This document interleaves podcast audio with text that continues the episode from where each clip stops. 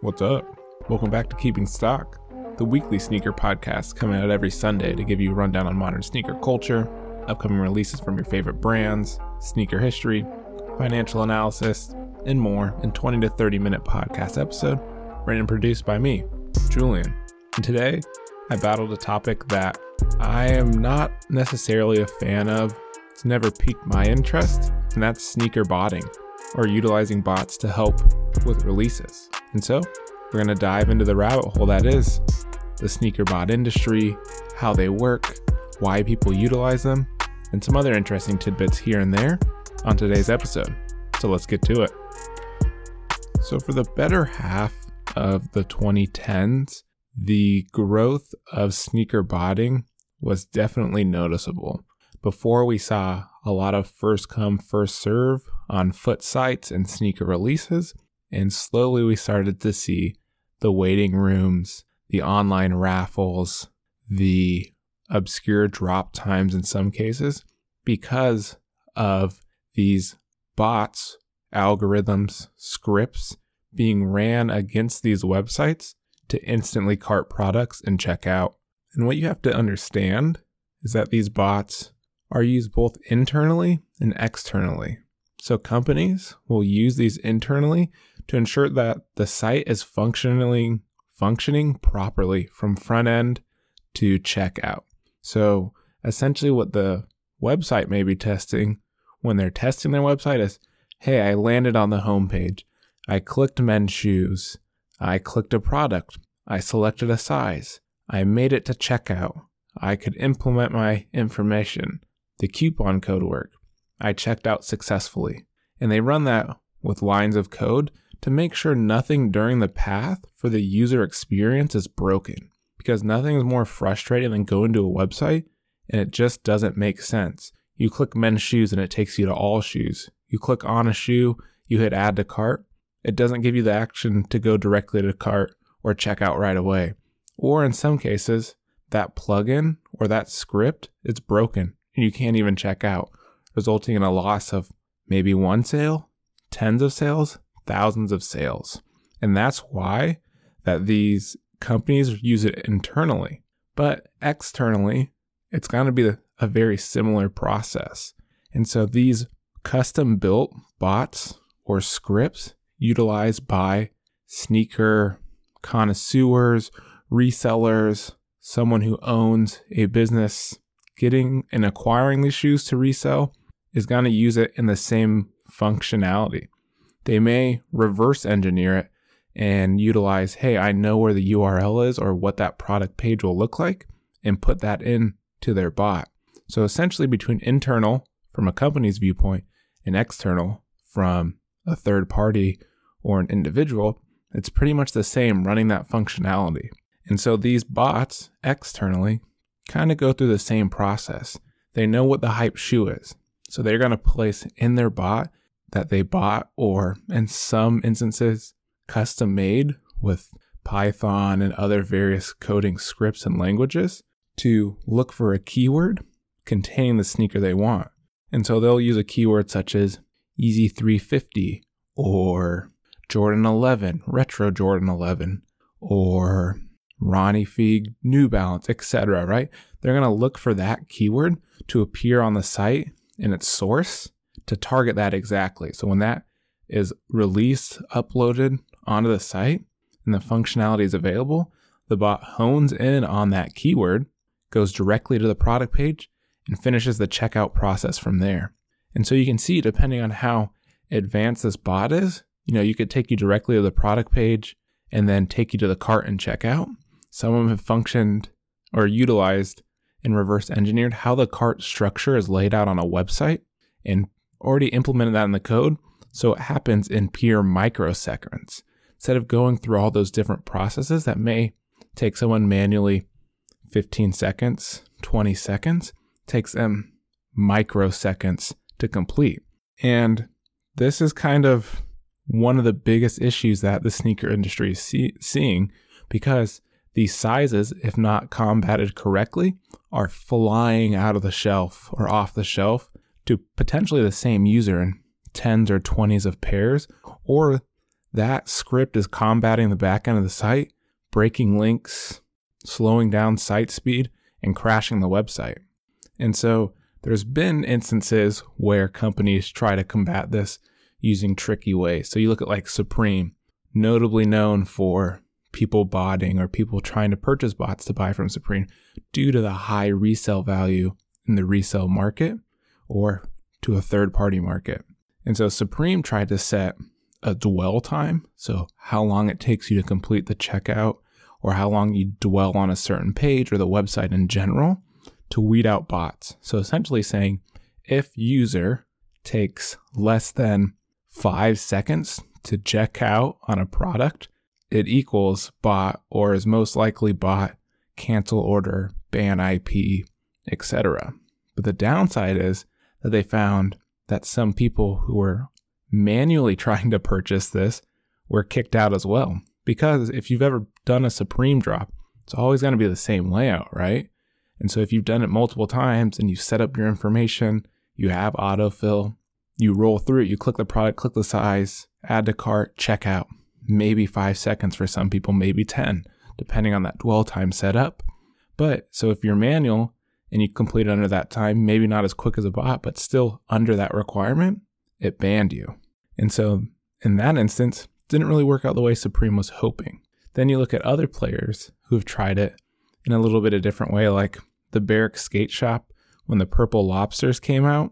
They made a user using a bot pay $11,000 for a pair of shoes. And theoretically, I believe they could have gotten away with this. I'm not sure what happened. I couldn't find the final back end of it. But based on their terms of service, all sales are final, etc., that that user could have been locked into that price because they used a bot who checked out, looked for that purple lobster keyword, ran the script, went to checkout and purchased it because that card was already set up in the bot with that user not knowing that it, that certain size, nine and a half, ten and a half, in that one product was set to $11,000 MSRP, which I thought was pretty funny. Um, I mean, that's kind of what you'd expect or would happen in some of these cases. The same thing happened with Kith, where they sold a user 21 pairs of wheat Jordan 1s during one of their hyped releases. So that user thought they were going to get a single pair of a certain shoe, but ended up with 21 of them. And that's the thing about bots, right? You set it up, you put your card information in there on the back end, and it's going to charge it if it's successful. And that's some of the downsides of bots that people don't always think about, right? That companies are combating this to make sure that they're giving the most fair chance to their users. And so essentially, a lot of web developers for major brands, an example, we'll look at Adidas and Nike, have really come out to say all sneaker releases that aren't lotteries or waiting rooms or random chance are susceptible to bots. And that's because that structure is always going to be able to figure it out. I mean, shops like Spotify or Shopify are the most notoriously bad for bots because it's really a large plug and play sandbox with very limited ability in regards to what you could do on a custom site to combat this and gets targeted quite a bit or knocked offline. And it also goes the same for Footlocker, Champs, Eastbay, Foot Action. Those foot sites are notorious for bots as well. And in some argument, you could say that those foot action sites or foot sites do enjoy the press that these bots bring to their site. So you got to think, you wake up on a Saturday morning, maybe you forgot a release that happened, and the bots that someone is utilizing or hundreds of people are utilizing has slowed down checkout or the site has halted checkout, etc. Then you see on Twitter, ah, I'm kicked out of Footlocker, I'm kicked off of Champs, it's not loading, it's crashed. I really wanted these. It drives buzz, drives hype. The person who woke up late, maybe 30 minutes, may say, Hey, I can go and try to get these now.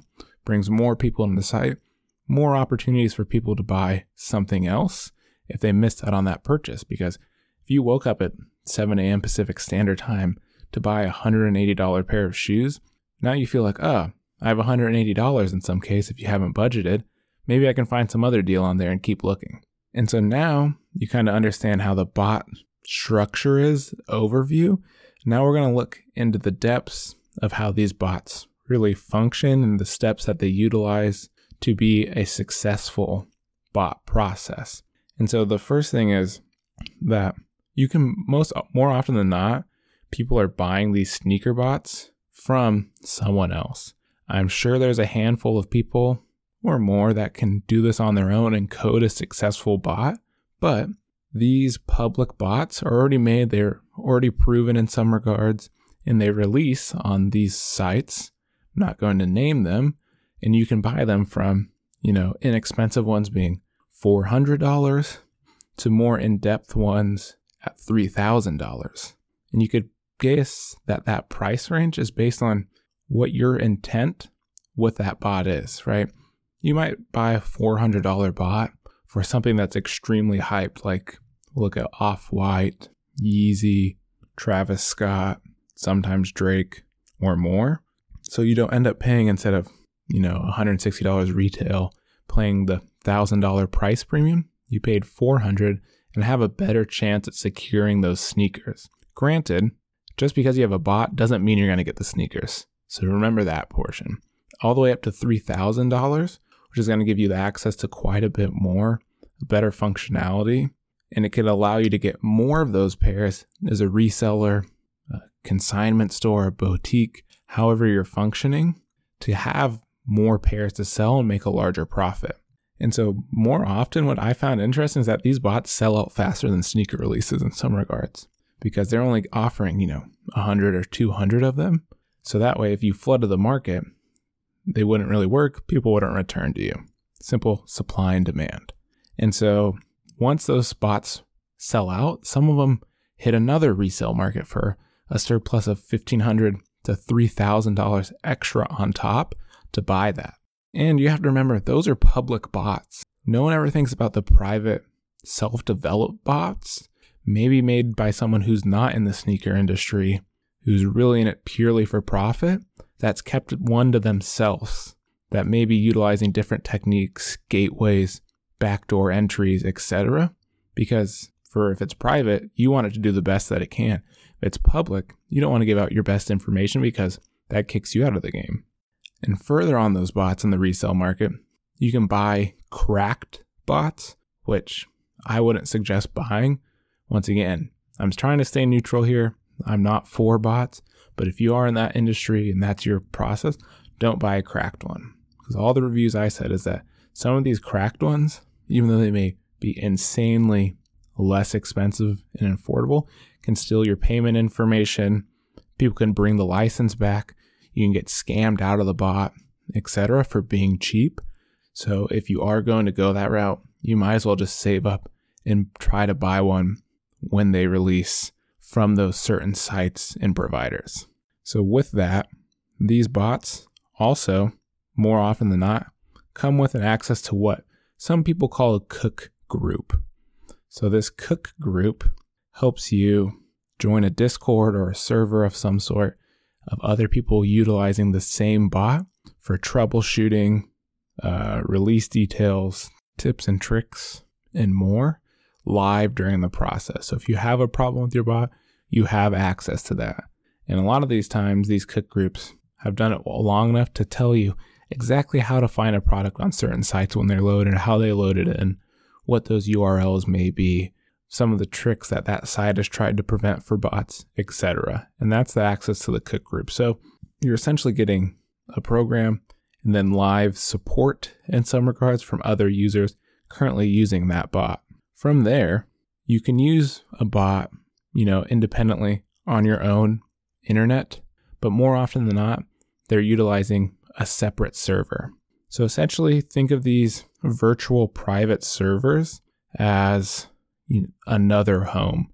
So you have a computer in another home with better performance and speed.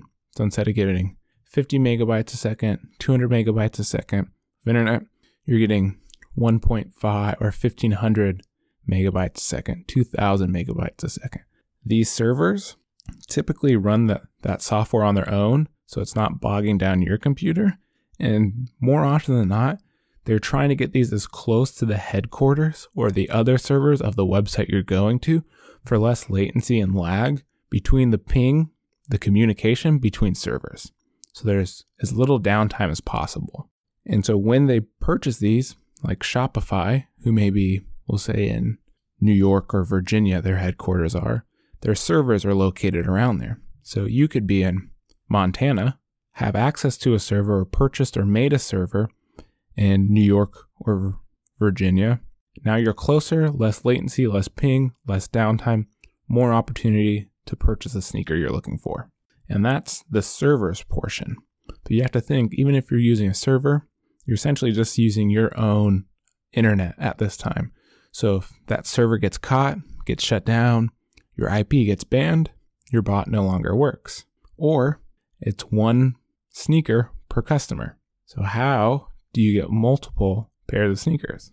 That's where the proxies come in. So so far you have the bot itself, the software, you have the cook group, you have servers, and then finally you have proxies. And these proxies are a workaround to that one pair per person or getting banned um, by a site or a company. And this essentially cloaks your IP address with multiple other ones, kind of giving you that access to various cloaked IP so you can come in multiple times and purchase multiple shoes. So that's when you see on Instagram more often than not when people have hundreds of shoes. If they haven't backdoored them from a retailer, it's because of that proxy was successful in the bot. And there's two types of proxies. You have residential, which is a little bit more reliable. It's banned a little less frequently. Then you have a data center. Data centers are typically cheaper, they're faster, they're not owned by an internet service provider, as residential may be, tied to a house or a community or a neighborhood.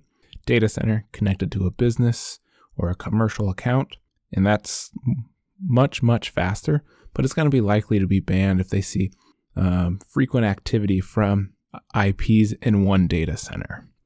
And essentially, that's how bots work. The one thing that is kind of phenomenal to me is that resale of tickets or using utilizing bots for tickets is illegal. So on Ticketmaster, who has a huge problem with this, if you're caught utilizing a bot to score hundreds of tickets, you can get fined or months in jail, whatever it may be, for using that. An unfair advantage. But in sneakers, it's not. And I'm not sure why it's not, why someone hasn't pushed that action. Maybe it is because it is good in some way for publicity. Maybe it is still leading to sales. Who knows on why they still allow bots, but that's why they do. Overall, I can give some understanding to why people use bots, right? If you are making a living reselling sneakers, you need a way to get multiple pairs. And in most cases, you're not going to get multiple pairs manually before they sell out. However, being a purist, I'm in sneakers for the chase, for the hunt, finding, you know, that little second of joy you get when you finally purchase them manually and defeated the enemies, the cyborgs, the bots. That's why I like doing manual. However, I can see the viewpoint of using bots. Personally, I'll never use one, just not for me. But I figured I'd share this with you guys so you could understand at least how they work when you understand, oh, someone's using a bot. You know that they've they've most likely bought it. They're utilizing a cook group with others using bots.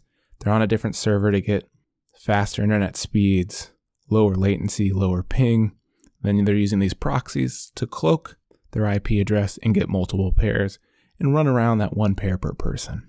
And that's how bots work in a nutshell. So I hope that was informative in some way. I hope you enjoyed that little breakdown. If you haven't already, make sure to follow the podcast. New episodes every Sunday. And coming up next is some cool content and upcoming releases. If you like what you've heard so far, make sure to follow us on social media Instagram at keeping stock and Twitter at keeping underscore stock. Further, social media is always found in the show notes and other cool things that are going on with the Keeping Stock podcast. But the best place to find that is going to be following us on Instagram and Twitter. Without further ado, let's get back to the show. All right. Some cool content for me personally this week, and maybe some recent pickups. I was able to pick up the China Moon LeBron 7 um, after the restock happened. Super happy to have those. Now I have the Christmas 7, the China Moon 7 retros, and then I have a couple pair of original 7s. Uh, great to see those re released, and for people who really wanted them, they had the ability to grab them. Shout out to Sneaker Twitter. Um, on Twitter, you see me retweet them multiple times if you do follow on social. They do a great job of posting on restocks for all brands and some streetwear, giving you the direct links, etc. There's other Twitter accounts that do it as well, and I thank them for taking the time to do so because that's not easy.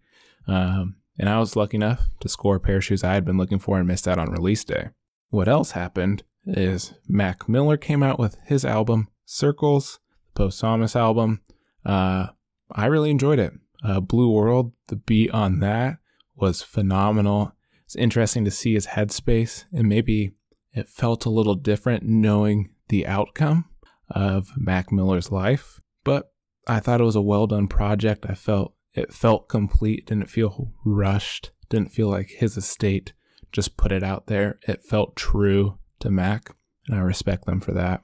Eminem came out with an album out of nowhere, 20 tracks with features, also featuring Juice WRLD, another surprising feature here, uh, posthumous feature again. I uh, haven't listened to the whole thing, but he, once again, Eminem being Eminem, does say and go after some serious bars here coming off of that Nick Cannon beef. Obviously, this was in production for a while, um, but dropped that out of nowhere, which was really cool to see a shock drop of 20 songs from arguably one of the greatest rappers of all time. Um, so it's cool to see that happen and come out.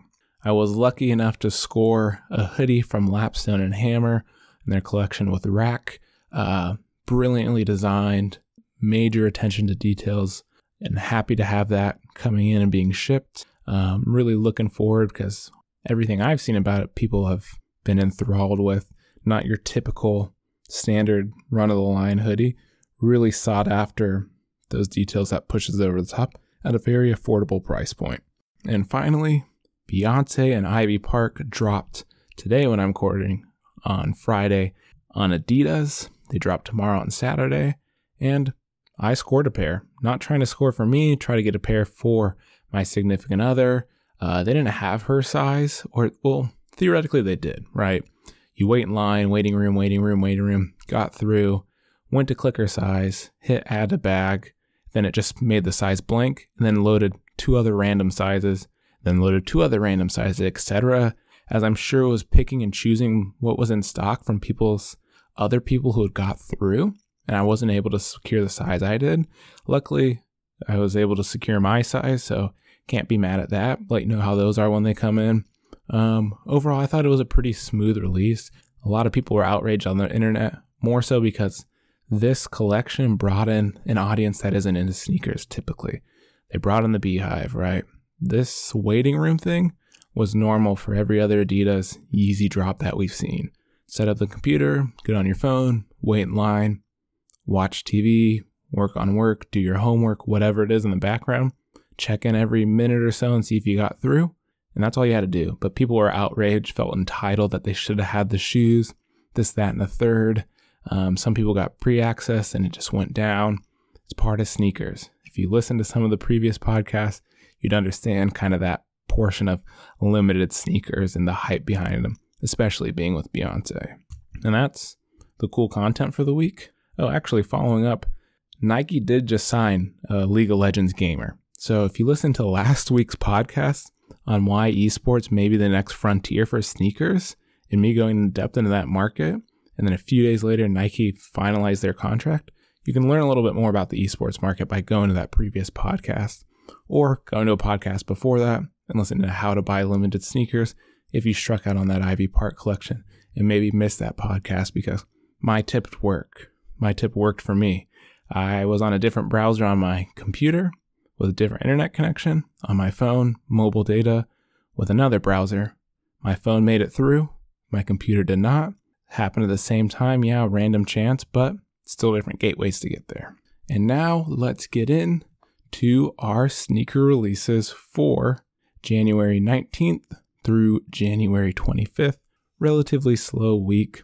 We have on the 19th the Air Foam Foamposite 1 Crimson. Didn't know they're still coming out with foam Foamposites, men's, grade school, preschool.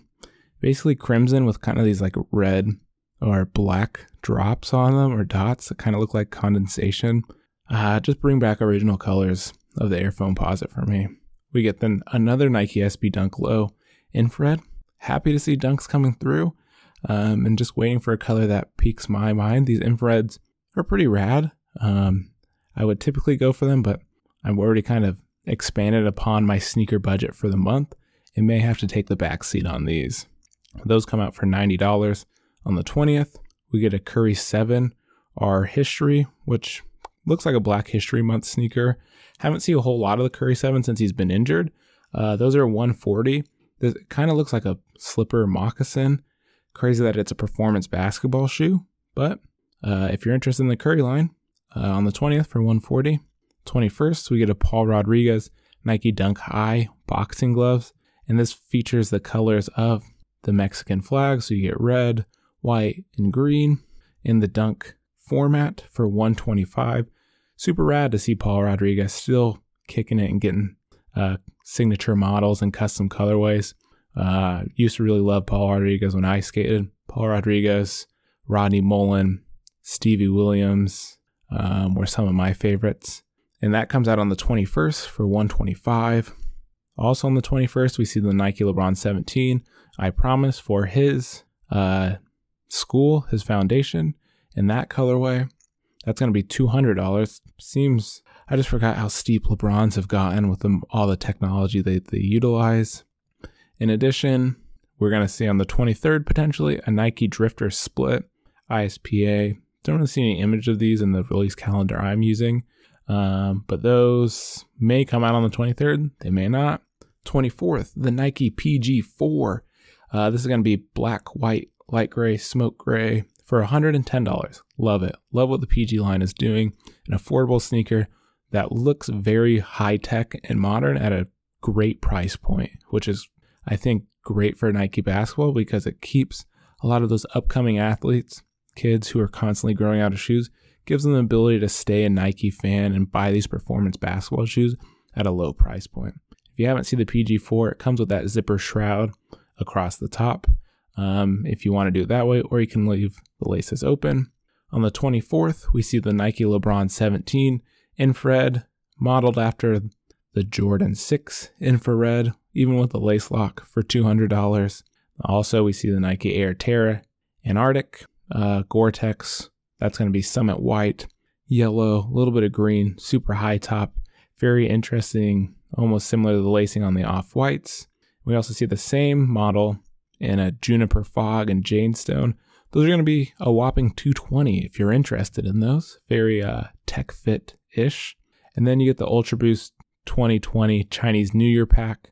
Uh, we get a black Ultra Boost. We see a Superstar, the Lunar New Year. Uh, another Ultra Boost uh, that's going to be black with some floral flowers. We get another kind of gray one. Looks to be some sort of flower or fish on the boost, but it looks like blood splatter to me. Those are 180. Uh, and then the Ultra Boost DNA Chinese New Year for 180, which kind of has blue wings on the the boost portion, uh, and then another black on that Chinese New Year pack. All those are going to be around 180. And finally, on the 25th, we get the Clot times Nike Air Force One Low Rose Gold and Silk collaboration for 250 get the Kyrie 6 Chinese New Year for 140 once again so many colorways of the Kyrie 6 saw one that piqued my eye. I play in the original black and white colorway but there's a Bruce Lee looking pair that might be floating around. Kind of looks like Jurassic Park to me um, coming out in the future.